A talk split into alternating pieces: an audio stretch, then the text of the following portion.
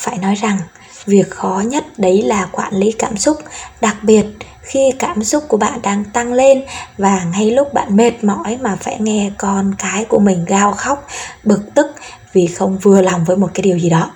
Khi đó thật sự bạn rất khó mà có thể bình tĩnh lại được đúng không ạ? Vậy mời bạn lắng nghe hết cái tập podcast này à, sẽ giúp cho bạn có một cái cách đối thoại với con và giúp cho bạn cùng với con có thể giảm bớt được cái cảm xúc tiêu cực và từ đó thấu hiểu con mình hơn Mẹ ơi em ăn ơi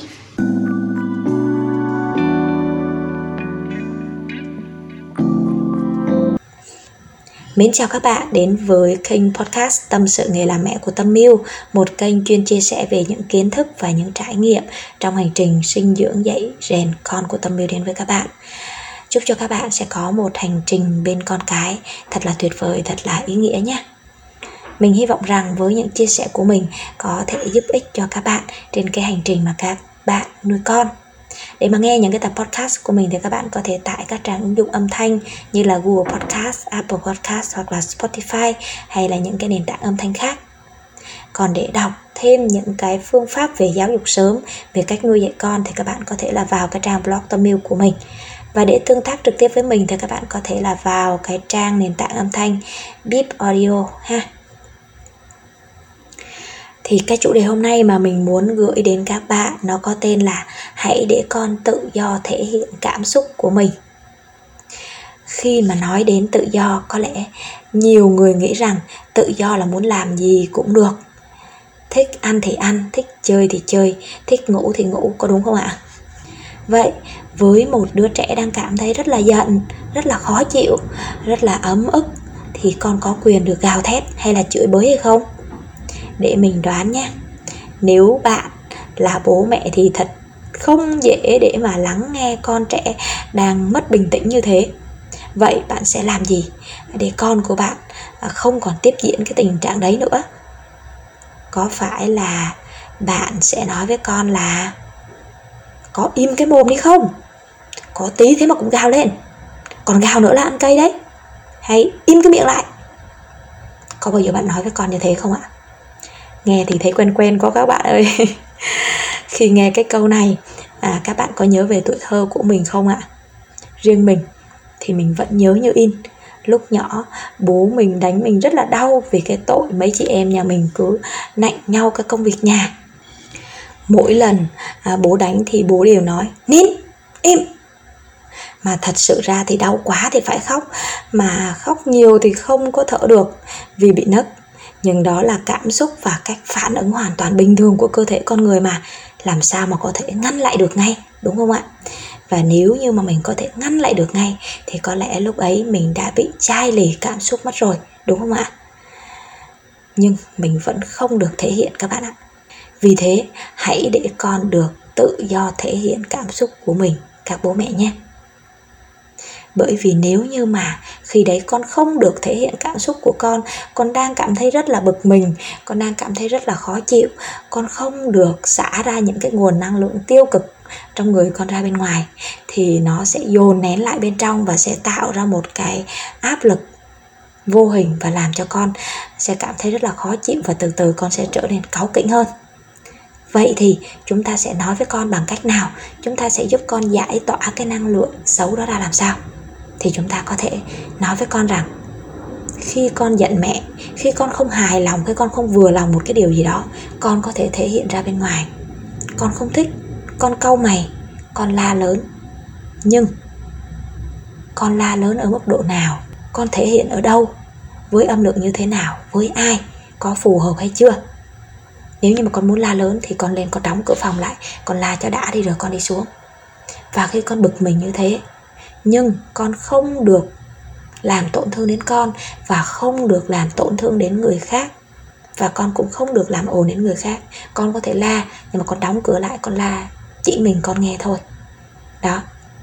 Thì khi mà mình hướng dẫn cho con cái cách mà giúp con triệt tiêu bớt những cái cảm xúc đang căng thẳng, những cái cảm xúc đang à, rất là bùng phát như thế, thì từ từ khi mà con bước vào cái phòng rồi, con tự trấn tĩnh rồi, thì dần dần cảm xúc của con sẽ lắng dịu lại.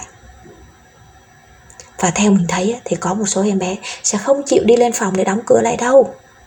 Con thích la ở đây cơ, con thích chảy dụ ở đây cơ. Con phải làm cái điều mà được mọi người quan tâm, chứ con không thích làm một mình con mà không ai quan tâm tới cả. Ha. vậy thì sao khi đó, nếu như mà chúng ta không còn biết làm gì nữa, thì hỏi con, bây giờ con muốn làm gì? Bây giờ mẹ ôm con nhé. Đó, thì mình sẽ thể hiện à, với một thái độ rất là chân thành. Đôi khi đứa trẻ cảm thấy rất là bức xúc, muốn gào thét lên, muốn đấm đánh, muốn cào cấu ai đó. Nhưng mà cũng có những đứa trẻ thì đấy là cái hiện tượng ban đầu, đó là cảm xúc ban đầu thôi. Nhưng mà khi thấy mẹ vỗ về, thấy mẹ ôm ấp, thì con lắng dịu lại cái cảm xúc của con nó không còn mạnh mẽ như ban đầu nữa mà nó sẽ yếu dần đi.